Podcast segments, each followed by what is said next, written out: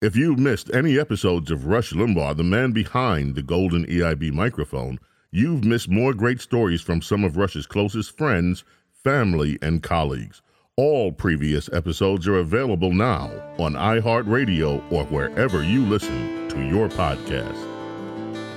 Today on Rush Limbaugh, the man behind the golden EIB microphone, a special treat. We are going to examine closely the Limbaugh letter. Whether you listened every day, You are at the EIB network and the Rush Limbaugh program heard on over 600 great radio stations. or every now and then, Nation's leading radio talk show, the most eagerly anticipated program in America. these are the stories you've never heard from the people behind the scenes who knew him best and loved him most. Rush Limbaugh having more fun than a human being should be allowed to have. Rush Limbaugh, the man behind the golden EIB microphone. Hosted by James Golden. Hey, James Golden here. You might remember I told you a few weeks ago that My Pillow had sent me their entire collection. Well, you know what? It's amazing. They are so luxurious, and it's time that you experience some of that luxury too. My Pillow makes more than pillows. I love the pillow. I sleep on it every night. But you know what else they have? They have sheets that are simply incredible. They're smooth, they're soft, they're comfortable. I look forward to getting to bed every night under these sheets. Get yourself a set of these. They're called Giza sheets. They come with a 60 day comfort guarantee. You get pillows, you get sheets. Oh, did I mention the slippers? They're incredible slippers. There is a level of comfort for my pillow products that you simply have to experience. Log on to mypillow.com, click on the new radio listener specials, use the promo code ICON, that's I C O N. You'll find lots of incredible offers there right now. That's mypillow.com, promo code ICON.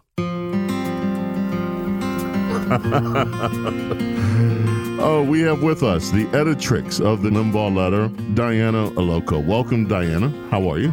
I am wonderful. It's so good to hear your voice, James. Well, thank you so much. Now, where do we begin?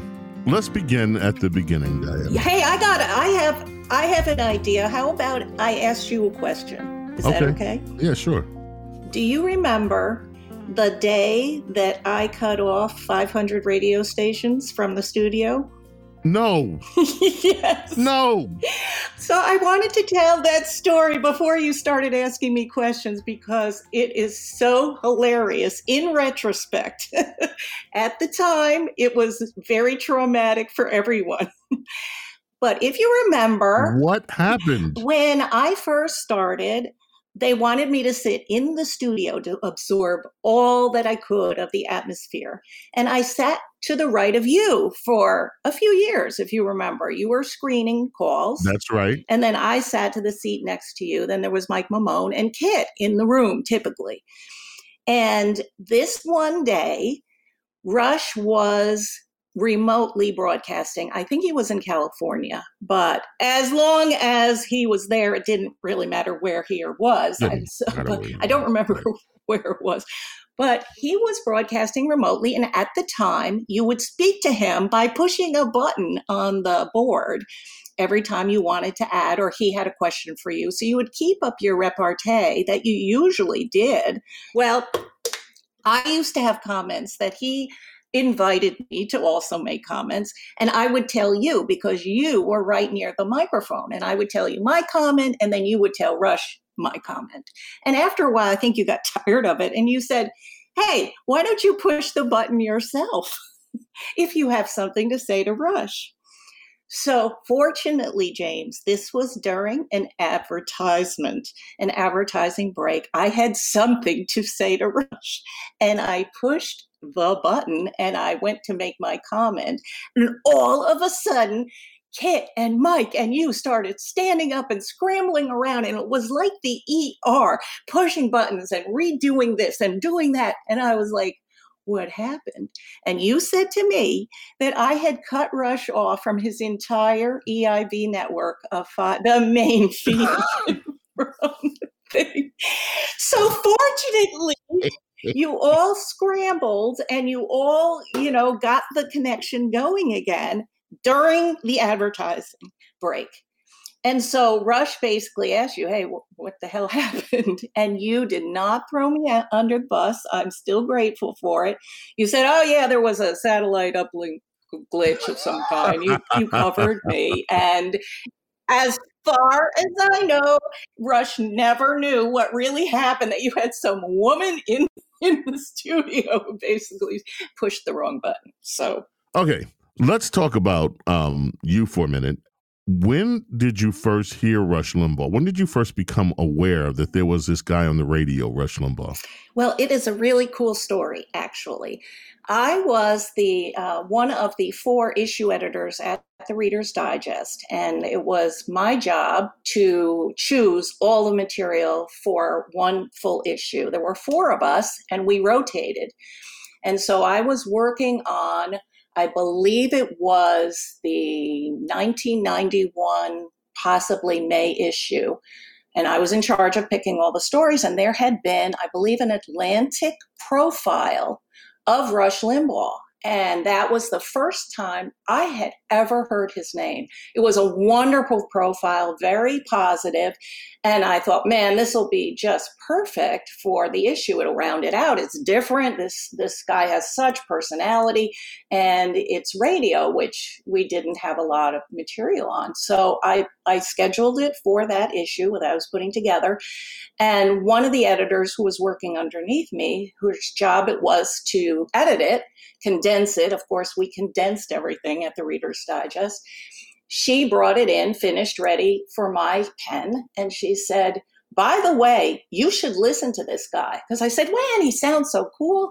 She said, nothing competes with hearing him yourself. And that woman's name was Susan France, and I later hired her for the Limbaugh letter, believe it or not.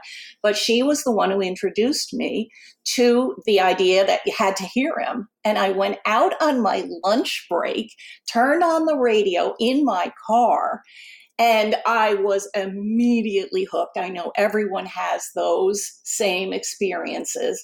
And from that time, I spent every lunch hour in the editorial library at the Reader's Digest secretly listening to Rush's show as much as I could. So it actually was, you know, necessary for me to work for him because it was kind of unethical to be paid by the Reader's Digest and spending an hour listening to the Rush Limbaugh wow. program. So, how did it come about that you became the Limbaugh letter, the editrix of the Limbaugh, as Rush calls you, the editrix of the Limbaugh letter? Well, at, right after that, I think a month or two after that, I heard through the grapevine that Rush was starting a publication. And I thought, man, I'm made for that. And I saw an advertisement in the New York Times. That's how we found there was no online applying for jobs or searching for jobs in those days. This was the early 90s. And so I read the New York Times. I was in publishing, and that's where the want ads were for the publishing world. And so I saw this little two line uh, ad wanted editor for new publication combines humor and conservative politics. And I knew, I'm like, okay, there's only one person on the planet who combines humor and conservative politics. And since I already had gotten wind that there was a new publication starting, and so I sent to the company, I sent a two line letter that said, I hear you're starting excellence in publications, and I am very interested. And I gave my contact information. So they called me, and I had an interview. You know what's fun? The second interview was with Rush himself. And I did not know it at the time, but it was because of something I didn't say in the interview process that I got the job. I didn't ask anybody about benefits. I didn't ask anybody about vacation time. I didn't ask anybody about anything other than what they wanted in the job itself. And I learned later that that was just a bugaboo that Rush had, that he couldn't stand people who just wanted to know as soon as they were being interviewed, what are the benefits and when's my vacation? And so the fact that I didn't ask those what put me in the plus column. yeah, I remember the day you first that you were first introduced to the staff. Beautiful dark-haired woman comes in and I'm like, "Wow, who's that?" That's that's the person that's going to start the Rush Limbaugh newsletter. And and yeah, and so you hung out with us in the studio a while, and then out rolls uh, issue number one. And issue number one, I still have of the Limbaugh letter, and it was what it was like four pages, I think, when it first was it four pages or was it? It was eight. It was eight pages. Eight eight, eight pages. pages. They started with basically two color newsprint, eight pages. And, you know, to me, they had given me a few months to sit in the studio and absorb Rush as much as possible. And my job was to try and contain lightning in a bottle, basically, is to distill that down somehow into eight pages every month a daily radio show about the news. So that was a, you know, my greatest professional challenge, I think, was to figure out a way of con- containing him into print. And you know as much as is possible. And that's why i immediately said well eight pages is never going to be enough. And we bumped it up to 12 and then to 16 which is what lasted its whole life. And then we went full color because it had to be to contain rush. So it was a real interesting thing to figure out a way. And i noticed that he talked big picture as well as news. And so I was trying to every month hit on for the cover story, help him, you know, basically convey his main theme of that month. So there were big picture items that would fit in a monthly publication. And that was the the fun of it is to write down, oh yes, he's talking about this important subject education or whatever it was. And then, you know, the smaller items we could do, the news items, the funny things, and the stupid quotes. So we com- tried to combine both humor and substance. And he always wanted to do original research in the newsletter. So it, it wasn't a duplication of what was on the radio at all. All right, tell us what it was like working with Rush. First time you met him, it was the interview. What about after that? What happened? How how did your what was your relationship like with Rush? Well, Rush was wonderful. I mean, I'm going to get choked up, but I loved him. And he was the best boss ever because he, as I think you said earlier, he would choose self starters and people that he felt would be independent, eh, work independently, and just let us go. And so he was not a person who looked over the shoulder or micromanaged he trusted us. And that trust was such an honor. And it really got the best work out of all of us. I think we all wanted to please him and we all wanted him to be approving of what the work was. And so we gave it our very best every single day. And also, we knew that's what he was doing. So he set the tone for excellence. You know, basically, the entire team wide and everyone worked well together because of that. We all had the same mindset. But i you know if you don't mind i have a memory yep. of a pretty funny thing uh, where i think i got my nickname editrix.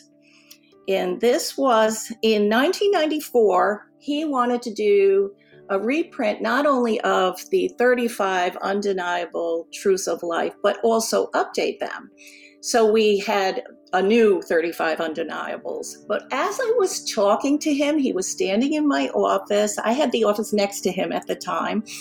And he came in and we were discussing it. And I corrected him on uh, the number 24, feminism was established so as to allow unattractive women access to the mainstream of society. And I said to him, Hey, Rush, you just worded that wrong. You've got too many words in there. It should be feminism was established to allow. You don't need the so as to, it's just superfluous. And so he looked at me after kind of giving me that one eyed look. And he said, Let me tell you. He says, You have 325 radio stations, and then you can write it however you want. and I looked at him and I said, "Point taken." And I immediately he laughed. He was he was being very funny, but he had a point. And I laughed and he laughed. And after that, he started calling me editress. so I think there was a little bit of dominatrix because I had argued with him and I wanted to correct his thing. Too funny. So I got a note. I got an email here from the editrix at the Limbaugh Letter. That's the most widely read political newsletter in America. Dear boss, I sadly think your caller is right. I think Hillary is going to be on a higher platform to make her look equal to Trump. A podium, and she's got dictionary definitions here, as though I don't know what these things are. A podium. A podium is the raised platform on which the speaker stands to deliver his or her speech. Podium derived from the Greek word as in podiatrist. A lectern is a raised, slanted stand on which a speaker can place his or her notes or secret teleprompter. Lectern is derived from the Latin word lectus, the past participle of the verb legere, which means to eat vegetables. The word lector comes from the same source. So I was confused. anyway, it's a long way of saying that the caller might have been right, that they're going to have her jacked up. Each week on Rush Limbaugh, the man behind the golden EIB microphone, we delve into Rush's biographical journey with the help of his friends, colleagues, and family members. Today, we welcome one of America's most loved actors and patriots, Scott Baio. The Life of Rush Limbaugh, Chapter 10, narrated by Scott Baio. On November 4th, 2008, America made history by electing its first black president. And known for his signature cutting edge analysis and insight, Rush Limbaugh was quick to explain how Barack Obama was able to convince so many Americans to vote for him. In fact, Rush was very detailed as to why Obama's election victory was so decisive. The main reason Obama was elected was a bunch of people in this country very distressed and fed up with the ongoing allegation that they and the rest of the country were a bunch of racists and bigots. And they believed that if they participated in electing the first African American president, that they can do away with that charge. They can do away with that notion, that idea. I firmly believe that the vast majority, outside of the Democrat Party, the vast majority of white votes for Obama were made with that hope. After eight years of conservative leadership under President George W. Bush, Rush was eager, willing, and ready to resume his role as chief conservative critic in opposition to the Obama regime, as he frequently labeled it. And it fits. What the hell else is it but not a regime? It didn't take long for To start making waves, with only four little words just before Inauguration Day. I hope he fails. I wanted Obama to fail so that my country would not. I wanted Obama's liberal agenda, his socialist community organizer agenda to fail. I did not and never have and never will want America to fail. Never, no way. I wanted America to be saved. Rush soon found plenty more to criticize in what became the signatures of the Obama administration. From Obamacare to the closing of Gitmo, the Iran nuclear deal to Obama's border tactics, and much, much more. For Rush Limbaugh, the Obama years were chock full of policies and bad politics to dissect for tens of millions of listeners daily. And throughout Obama's two terms in office, Rush took great pride in telling his listeners that he had no doubt the president was one of them. As he often explained on air, not only was Obama paying attention to him, he was fixated on him. The Republicans are only concerned about what's on Fox News or what Rush Limbaugh's saying, and Democrats are looking at the New York Times or Huffington Post. So Obama comes into office telling Republicans that they can't listen to Rush Limbaugh anymore and get things done. That's just not how it happens in Washington. And he's leaving office, having failed to remove one of his main impediments from his equation, and that would be me. So after eight years, Obama, he comes into office with me living rent free in his head, and I'm still there. It can be said today that during the Obama administration, Rush Limbaugh was at his best, staunchly defending conservative principles and standing up for America and its exceptionalism. But in the end, whether at his best or even on a bad day, few could touch Rush Limbaugh. The Obama chapter was but just eight years of more than 30 of unprecedented broadcast excellence. Unforgettable. That's the impression that you, the Rush Limbaugh audience, made with your support for Rush's last charitable effort while Rush was still with us. Through the Stand Up for Betsy Ross campaign, your generosity resulted in a $5 million donation to the Tunnel to Towers Foundation. Rush said it best. We chose Tunnel to Towers to be the beneficiary of the campaign because we love the work they do and the story about how they started. When a family experiences significant loss, the mother or father passes while serving our country, Tunnel to Towers steps in, frees that family of a major worry during their time of crisis. Tunnel to Towers pays off mortgages in full for these families and provides them with the comfort of a home when their world has literally been turned upside down. The foundation does the same for first responders and also builds smart homes for our most catastrophically injured veterans and first responders. More heroes need your help. Do good by donating $11 a month to Tunnel to Towers at T2T.org. That's the letter T, the number two, the letter T org.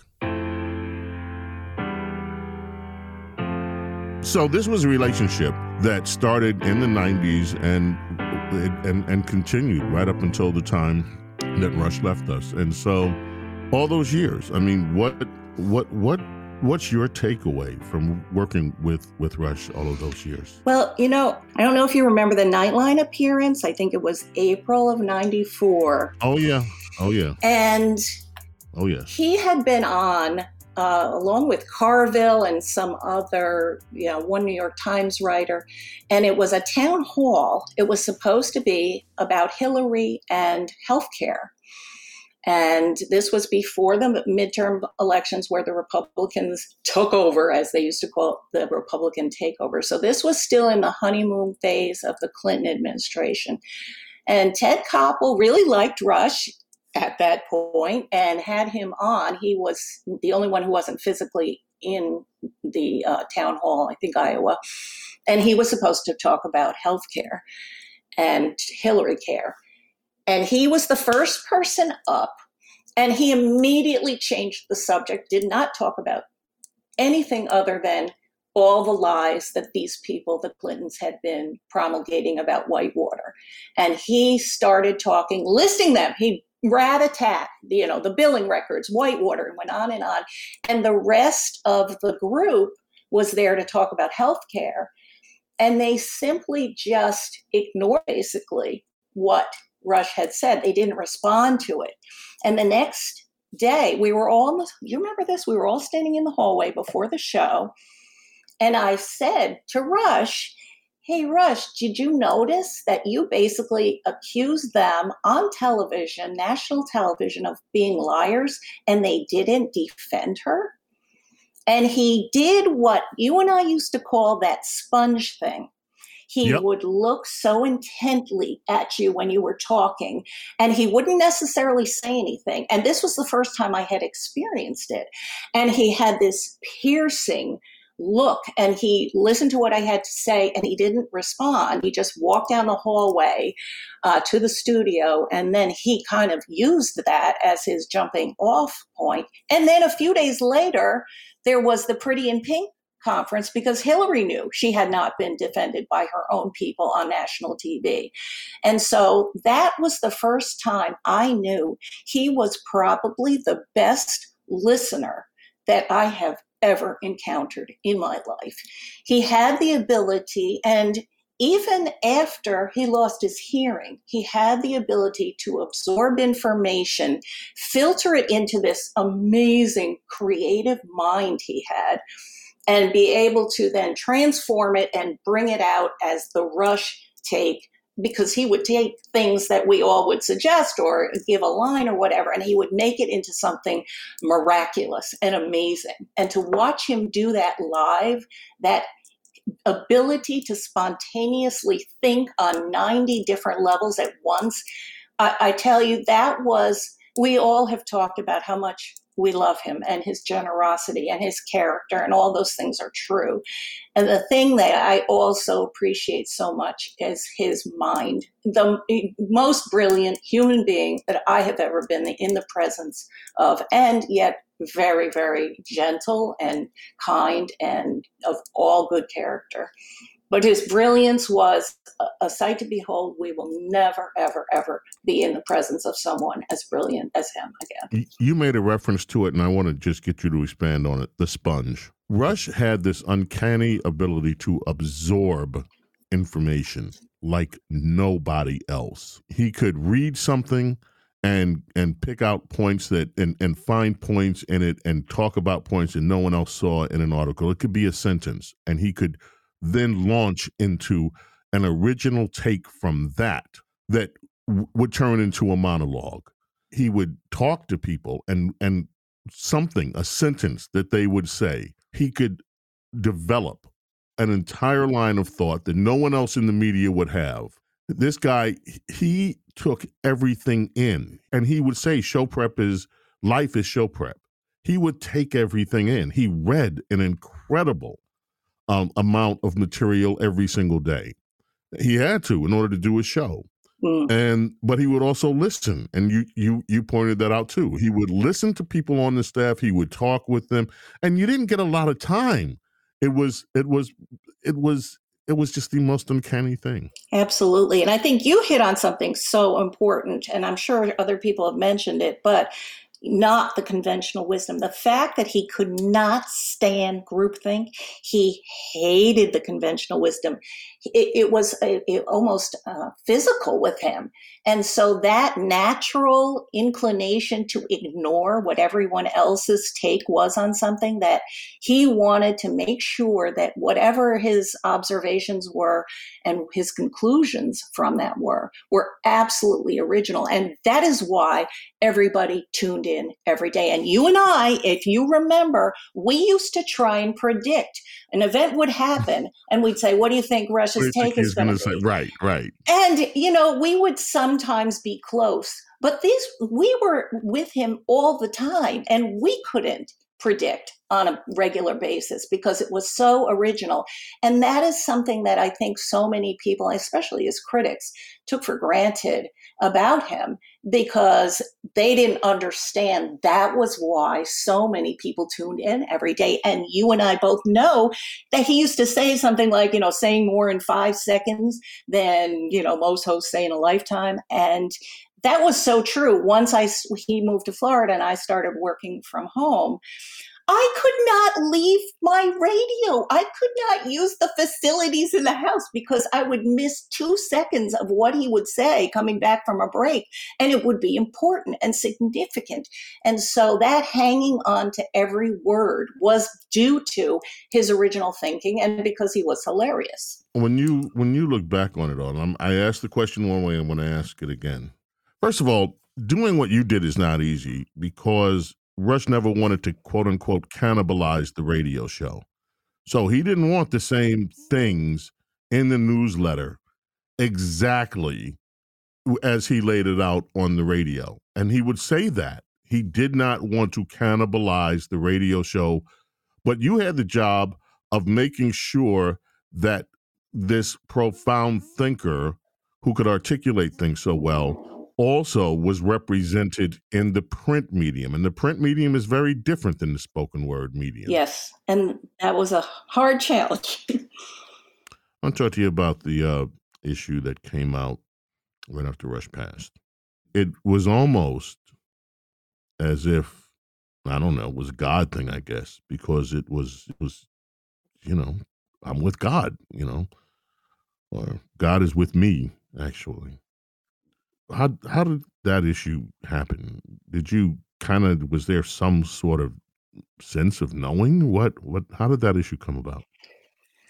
Well, it was really interesting how that came about because I think Rush knew because that was a throwaway line in a long monologue about something else. And I thought that the sentence that he said on the air was so poignant. And he said, God is with me. And I, I put that on the list of suggestions. Um, it wasn't the first because he was talking about other things, but I did put that on because I thought, what a powerful sentence that just was. And he chose that for the cover. And at the time, of course, I didn't know. We knew he was very ill, but we didn't know. And I think he may have. And that's why he picked it. And he chose the art of him basically with praying hands. And that was a beautiful cover. And I felt so honored to have helped that come about because I know Kathryn held that up at the CPAC meeting. And so that meant a lot to her, and it meant a lot, I think, to all of us. How are you going to remember Rush? You know, I mostly as great, just his greatness. And, you know, you, you know when you're in the presence of greatness. And he was so, he didn't wear that on his sleeve. He was so wonderful to be around, fun, just uh, you know, hilarious, and he always interacted with people as equals. You know, it was there was never a sense I'm the great one, kiss my ring. There was none of that. He would just joke around with everybody, and he enjoyed that. And however, just being in his presence and knowing how wise and wonderful and brilliant and how he helped this country. I remember when I first was hired that at that time there was the similar feeling in the country you couldn't say out loud the things you thought. And here was this guy on the radio. Do you remember people used to call up and say, Are you allowed to say this on the air? People were shocked exactly. to hear the their own ideas and wisdom reflected back at them in such a, a compelling way. So what he did was he gave voice to all of us. And I have been so honored to have that be part of my career as well is just to be to be a supporter of getting his message to as many people possible that America is wonderful and we will fight for her. So I would say his greatness and I think the term you used was you know a second generation founding father and you wrote the cover story for that for the Limbaugh letter last month and that he is going to be remembered as one of the greatest americans who ever lived. Yeah. I miss him. So before we wrap up i'm going to ask one more time anything else that you'd like to add that you haven't said? Just what an honor it's been personally for me to be part of this team and you know, I will remember with just great love and joy every single moment that I was a part of the Rush team. Now, I'm going to just say this to you, um, folks. Diana is is is one of my best friends on the face of the earth. Oh. Um, she, uh, there was a time when I first started working with Rush that, um, and Diana had come on board, and I realized how brilliant this woman was. And I felt almost inadequate. And I remember asking her, How do I? It, was so funny. It's like, How do I get as smart as you people, as you guys? Do you remember that? Do you remember those conversations? Oh, you don't remember no. that? I don't remember that because it was because it's obviously so not true. I mean, you are way quicker than me, and and you are got all kinds of wit and wisdom. No. And, and if anyone could predict a rush take, you were as close. So as I get. so I so what I did was though you you recommended that at the time because I kept pressing you on it.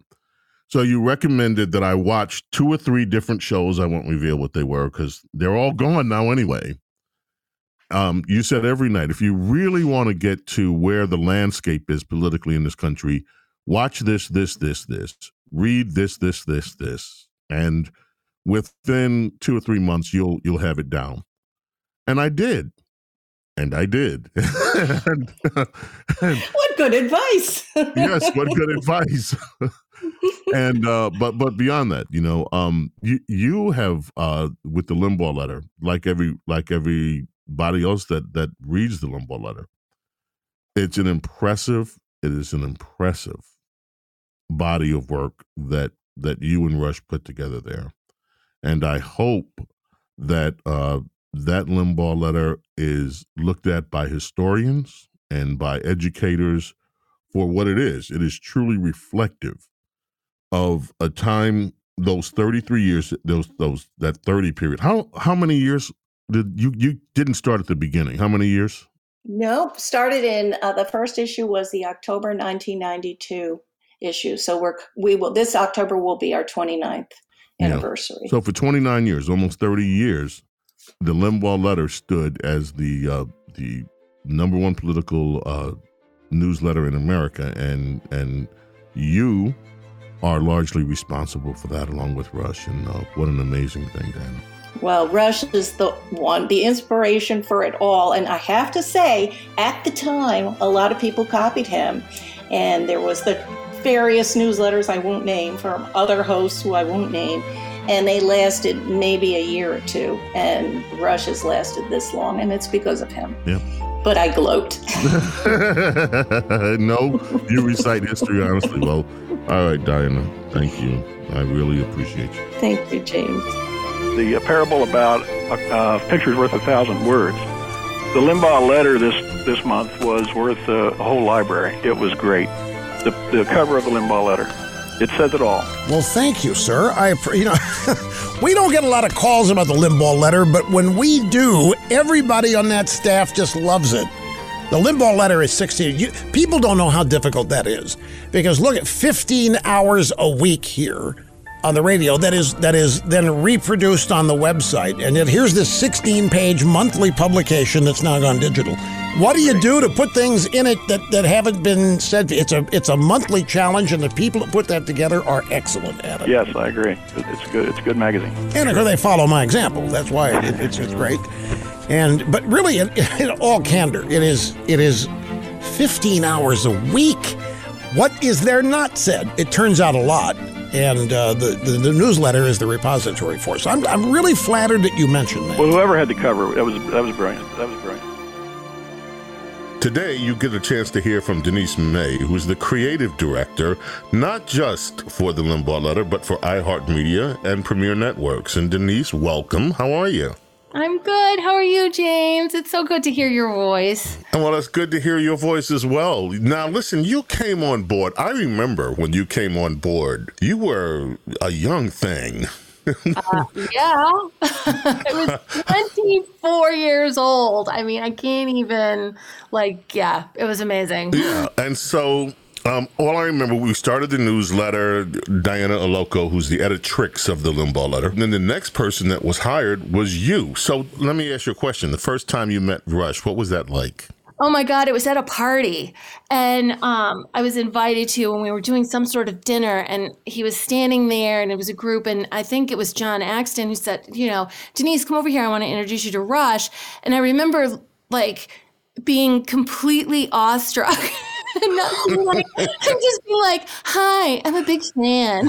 sure that's what I said. And he went, "Oh, thank you very much," and like turned around and walked away. And I was like, "Oh crap! Like, well, I'm such a ding dong, you know." I just, you know, when you when you meet him, he's, you know, he's got such a presence, and obviously, I was just in, in awe of him. Okay, so now you, so now here you are, 24 years old and and yeah. you're in New York City, and and here's this this job, and mm-hmm. what's it like? What's it like working with Rush? Oh my gosh, it was such a gas. I mean, we. I mean, well, we were all, don't you remember, we were all at WABC Radio. We had these small offices at the end of the hall, and um, we just had so much fun um, interacting, and we would sit in the studio while Rush was um, talking. And obviously, the Limbaugh letter is a um, product of the radio show um, where we, you know, and take content from what Rush is talking about and expand upon that and create new content. So it was super important for us to like listen in and hear what he was saying. And it was so inspiring. And then, and on top of it, like, you know, hanging out with you and Kit and Mike. And um, we just, it was just such an inspiration to be there and and to experience that energy. You know, and the Limbaugh letter continued to grow and and get more and more subscriptions, and we all grew with the show and kept going. And so finally, we reached the point um, that brings us to one of the reasons that I asked you here today. Rush's announcement. What? What? You were on the phone. Di- I think Diana called me and told me. At the time, you know, I've never known anybody to have stage four lung cancer, and um, I I've known people that have survived cancer. So I, at the time, I, I think I thought if anybody can do it, I mean, obviously, you know, we've been there through a, a lot of adversity that Rush has faced, you know, and I thought, well, this is just one hurdle that we're all going to like pull together and do what we do best. And, you know, he's going to pull through and he'll get to the other side. I, I was with you. I, I, I mean, I was sad that he had to go through all this, but I, I absolutely thought he was going to beat it. Yeah. And were you were you listening at the moment that Kathryn made the announcement, or were you uh, did you find yeah. out about the? Yeah, I, I, did. I mean, obviously, I heard Kathryn make the announcement. I was told beforehand. Um, it was awful. I mean, we it was a Wednesday. We were going on press with the Limbaugh letter on a thir- on the Thursday that following day. So we were like crazy busy on deadline. Um, the Limbaugh letter is written in first person, and it's just, you know, uh, it's just it was just so like surreal because we were like you know we have we always have rush on the cover and I think it was Monday, Diana and I had a conversation and we were like, you know, it's weird. We just had a feeling like things were not good. What do we do? Like, and, and so we had, we had talked about how we should probably, in the, in the case that something should happen to Rush, have something as a backup cover because we can't have Rush on the cover if he's if he's not here anymore in the in the same capacity as we have in the past. So we came up with a, an alternate cover, and um, that was really that was really difficult because it was the first cover in 30 years that I've designed that he um, was not on the cover, and I just I couldn't imagine doing the Limbaugh letter without him on the cover. You know, it just it's just such a staple of of what we do and how we we visualize the Limbaugh letter. And the whole Limbaugh letter is written obviously in his, you know, words and as I and you know, we had to kind of rethink that. And it's just, you know, after 30 years, it's just unimaginable to think about how we could do that. And I have the I have so many amazing memories about him and and just hanging out with him and like and I just didn't I just didn't see it coming. I really didn't. When Kathryn, you know, even when Kathryn was talking about it on air, I just was just like, oh my God, I can't, I can't. And it was, you know, we had this issue to get out and we were working full blast. And the only thing I kept thinking about is that Rush would want me to finish and we have to keep going and we have to keep doing what we're doing. And, you know, that's what we do. And so we pulled the you know pulled the cover and put the alternate on and and we move and you know we've been moving forward and you know trying to well let me you know, tell you something about that cover yeah i have that cover was perfect it yeah you know god is with me that that cover was the cover we did before he died. That was the cover before. The cover w- that we did when he died was the one of just the microphone. Right. That, okay. Well, right. the cover that was out, the Limbaugh letter that was right. out when he died, it was almost like the timing yeah. was perfect. I know it really was, and it was almost surreal because when we did it, it was interesting. We had you, we when I presented covers to Rush, I often did like a couple different covers for him to choose from, and we had a couple different ideas for that cover. And honestly, we were surprised he chose that one. And we were like, okay. And you know what? Rush is never wrong, ever, ever. like, you know, sometimes Diana and I are like, oh, what, maybe we'll do this. And we show him something and he goes with something else and it's always perfect. It's always somehow yeah. foresees the future. I don't know how he does it. And so that cover, yeah, he chose that one. And we were like, oh, okay, great. And, you know, we moved forward. And then later on, when we looked at that, I mean, Kathryn held it up at CPAC and it was just like, yeah, he's with God. It's like, it's amazing. And yeah, I was and, in the room when Kathryn held that up, up Yeah. she, she, and, and that was just, I'll tell you, that's a moment I won't forget. yeah. Yeah. and, and those people that could see it, you know, they had they had monitors. People that could see it, you could hear the reaction through the room. Yeah, it was really impactful, and And Rush chose it's that. true. Yes, and Rush chose that. He Rush o- chose every cover. He was very involved in the covers, and uh, yeah, and I miss that so much. But Let me hear one of those amazing stories about Rush. okay, so I know which one you're talking about. So when we were in New York, and I know you you were probably there for this, and you might not remember this, but we used to go out all the time, right, and go to like um, fancy restaurants like Roost Crisp and 21 Club, and we always had a private room in the back. And um, we entertained clients when they came in, like advertisers, important advertisers. And once a time, I remember I was, I think I had just, I started, I think Rush was curious about like what I was like or who I was, you know? So I was sitting next to him at dinner and we had a great time. There was, you know, we were always having, you know, so much fun, giggles, lots of giggles with all of us. But at the end of the dinner, he turned to me and he said, "You know, Denise, um, we're gonna we're gonna smoke cigars. Do you mind moving?" And he kind of like gave me this like sheepish grin, like, and I was like, looked at him, and I, I didn't want to move. I was having way too much fun. so I, I said to him, I go, well, Rush, you, you're not going to offer me a cigar? Like, I like smoking cigars. And he started to laugh and he was like, Sure, you can have a cigar. I didn't know you smoked cigars. And he had a humidor and um, that he always, you know, he at those types of things, you know, there was always a humidor. We were always smoking cigars. You know, it was a different time. It was a long time ago, you know. And he opened up the humidor, and of course, you know, now the challenge. He goes, "Well, which one do you want?" Now, right? I know nothing about cigars. I was totally bluffing, right? I mean, like, and I turned to him and I go, "Well, which one's the most expensive one?" and he's to laugh because that was the only thing I knew that there were probably inexpensive cigars in there and there were probably really expensive cigars.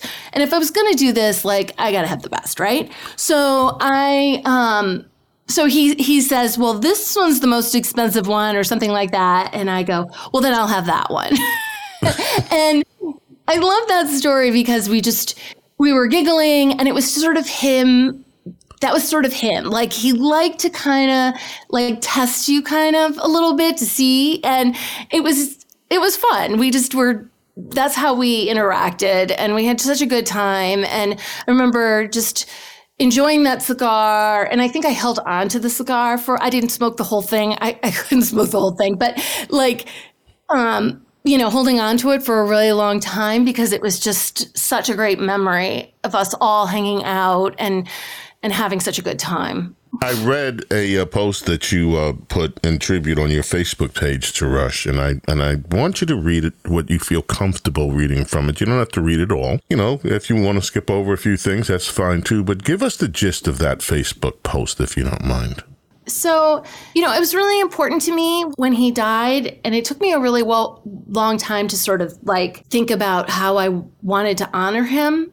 And I have a lot of um, people who were asking me about my relationship with him, how I was doing, and you know what he. And people have, and I'm sure you encountered this, like, what's he really like? And I, I wrote this post, but it was important to me to put down in words like what I was feeling about Rush, and I. I told I, in the beginning of the post, I told a story that I just told about the cigar because it, it, I wanted to give context, like to how he and I kind of interacted. But I do want to kind of read some of it, if you don't mind, Yeah, because please. I want you Yeah. to. I want you to share this with people, please. all right. So I'm going to start sort of in the middle. So his, his friendship was unconditional, but he was first and foremost my boss. Today, it's unheard of to work for 30 years for one person, but I'm not alone in my tenure. His commitment to family values meant unwavering support for his staff's family that instituted unprecedented loyalty. When I proposed something unheard of in 1995, telecommuting, he did not blink an eye and said, Do it. Show me how it can be done. This was during a time the internet was in its infancy. He was a visionary and self professed techie. This new idea of working from home intrigued him, and he trusted me to show him the way. He also supported my desire to move to Rhode Island, where my fiance lived, and keep my job. I packed up my equipment, drove to Rhode Island, fired up my computer and modem, and launched AOL. I sent him a test email, and in return, I received an enthusiastic congratulations, and we never looked back. Over the next 26 years, we exchanged thousands of emails. Our mutual respect meant he entrusted me to work from home with very little oversight, and I, in turn, worked tirelessly to support him to ensure work moved forward, even when he had the misfortune of personal troubles that impacted his ability to work and took him away from the office for months at a time. He had no illusions that his great success was done on his own. Every person who worked for him received recognition for their valuable contributions. He did not often share his appreciation in writing or verbally. It made him uncomfortable. Instead, he sent numerous surprise packages over the years at great personal expense without warning. His generosity knew no limits. He also worked tirelessly for many charities and gave millions of millions of dollars to support them. He did not boast about his charity work because it was not something you did for recognition. It was just something you did because it was the right thing to do. It is purposeful that I do not mention him by name because his name is often wrongfully mischaracterized, creating an unfair bias in many people. It's important to me to share the person I knew without these overshadowing misnomers to share that we did not always agree, nor did he expect me to.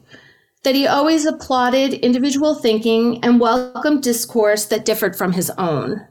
There's no denying he said and did things that he admittedly regretted, but haven't we all? The difference is he was brave enough to do it under the public eye, knowing the unfriendly media stood at the ready to pounce, to lie and twist context to suit their agenda. Many people, including my own family, have tried to discredit him, who never took the time to really listen to him. He was not impervious to this injustice aimed at him. He described himself as quote unquote a lovable fuzzball, and there is no truer words. It was his unwavering passion for his convictions that fueled his ability to continue his mission that made him great. This mission firmly rooted in his belief in God, individual freedom, and love for his country. His bravery to continue to always speak his truth. It is for this reason he will be remembered as one of the most important men of our time. This man, this legend, Rush Limbaugh, gave me an opportunity when I was 24 years old that turned into a great, grand adventure So that at the precipice of 54 will be one of the crowning achievements and honors of my life. Many tributes have been made about Rush since his passing from people who are more well known than myself, but it was important for my own healing process to express my experience.